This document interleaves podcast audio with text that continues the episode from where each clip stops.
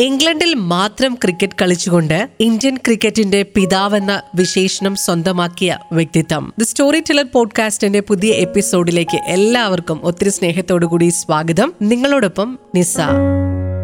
ആരെക്കുറിച്ചാണ് ഞാൻ ഇങ്ങനെ ഒരു വിശേഷണം നൽകിയത്? ഇംഗ്ലണ്ടിൽ മാത്രം ക്രിക്കറ്റ് കളിച്ചുകൊണ്ട് ഇന്ത്യൻ ക്രിക്കറ്റിന്റെ പിതാവായി മാറിയ വ്യക്തി അത് കുമാർ ശ്രീ രഞ്ജിത്ത് സിംഗ്ജി ആയിരുന്നു. അഥവാ കെ എസ് രഞ്ജിത്ത് സിംഗ് ജി കുറച്ചുകൂടി എളുപ്പത്തിൽ മനസ്സിലാക്കാൻ ഞാൻ ഒരു കാര്യം കൂടെ പറയാം. രഞ്ജി ട്രോഫി. ഇന്ത്യയിലെ ആഭ്യന്തര ഫസ്റ്റ് ക്ലാസ് ക്രിക്കറ്റ് മത്സരം നമുക്ക് എല്ലാവർക്കും അറിയാം രഞ്ജി ട്രോഫി. രഞ്ജി ട്രോഫി ഇംഗ്ലണ്ടിലെ കൗണ്ടി ക്രിക്കറ്റിനൊക്കെ സമാനമാണ്. നവാനഗറിലെ നാടുവാഴിയായിരുന്ന രഞ്ജിത്ത് സിംഗ്ജിയുടെ ഓർമ്മയ്ക്കാണ് രഞ്ജി ട്രോഫി എന്ന പേർ വെച്ചത്. അദ്ദേഹമാണ് ക്രിക്കറ്റിന് ഇന്ത്യയിൽ ഇന്ന് കാണുന്ന ആ ഒരു വലിയ പ്രചാരം നൽകിയത്. അദ്ദേഹത്തിന്റെ ജീവിത കഥയിലേക്കാണ് ഇന്ന് നമ്മുടെ സ്റ്റോറി ടെലറിന്റെ യാത്ര എത്തുന്നത്. ടെസ്റ്റ് ക്രിക്കറ്റ് കളിച്ച ആദ്യ ഇന്ത്യക്കാരൻ എന്ന ബഹുമതി രഞ്ജിത്ത് സിംഗ് ജിക്ക് അവകാശപ്പെട്ടതാണ്. ഇന്ത്യയ്ക്ക് ടെസ്റ്റ് പദവി ലഭിക്കുന്നതിന് മുൻപായിരുന്നു അത് സംഭവിച്ചത്. ഇംഗ്ലണ്ടിനു വേണ്ടിയായിരുന്നു അദ്ദേഹം ടെസ്റ്റ് കളിച്ചത്. കാലയളവ് ആയിരത്തി എണ്ണൂറ്റി തൊണ്ണൂറ്റി ആറ് മുതൽ ആയിരത്തി തൊള്ളായിരത്തി രണ്ട് വരെയുള്ള സമയങ്ങളിൽ.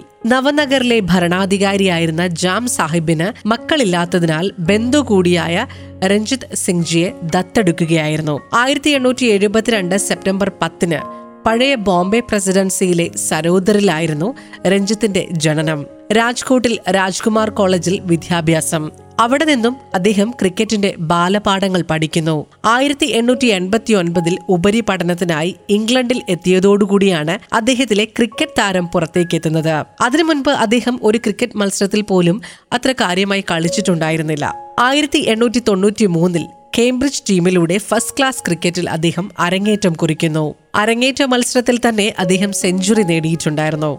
മികച്ച ബാറ്റിംഗ് ശൈലിയിലൂടെ രഞ്ജിത്ത് സിംഗ് ജി ഇംഗ്ലീഷ് ടീമിൽ അംഗമായി. അങ്ങനെ ടെസ്റ്റ് ക്രിക്കറ്റ് കളിക്കുന്ന ആദ്യ ഇന്ത്യക്കാരൻ എന്ന പേര് അദ്ദേഹം സ്വന്തമാക്കി. ആയിരത്തി എണ്ണൂറ്റി തൊണ്ണൂറ്റിയാറ് ജൂലൈ പതിനാറിന് ഓസ്ട്രേലിയക്കെതിരെ മാഞ്ചസ്റ്ററിലായിരുന്നു ആദ്യ ടെസ്റ്റ്. അന്ന് അദ്ദേഹം മറ്റൊരു നേട്ടം കൂടി സ്വന്തമാക്കിയിരുന്നു. ആഷസ് പരമ്പര കളിക്കുന്ന ആദ്യ ഇന്ത്യക്കാരൻ. പരമ്പരാഗത ഇംഗ്ലീഷ് ബാറ്റിംഗ് ശൈലി മാറ്റി എഴുതിയ തരത്തിലായിരുന്നു രഞ്ജിത്ത് സിംഗ്ജിയുടെ ബാറ്റിംഗ്. ഫസ്റ്റ് ക്ലാസ് ക്രിക്കറ്റിൽ തിളക്കമാർന്ന ഇന്നിംഗ്സ് ആയിരുന്നു അദ്ദേഹം കാഴ്ചവെച്ചിരുന്നത്.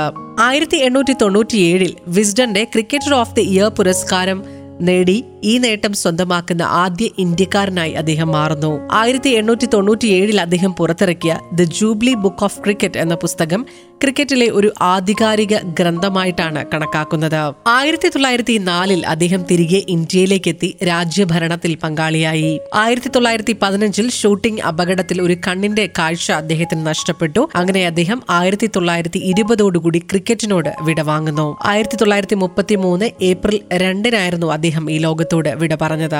ആഭ്യന്തര ക്രിക്കറ്റിൽ ഒരു ദേശീയ ചാമ്പ്യൻഷിപ്പ് എന്ന ആശയം പിറന്നത് ആയിരത്തി തൊള്ളായിരത്തി മുപ്പത്തിനാല് ജൂലൈയിൽ നടന്ന ബി സി സി ഐ യോഗത്തിലാണ്.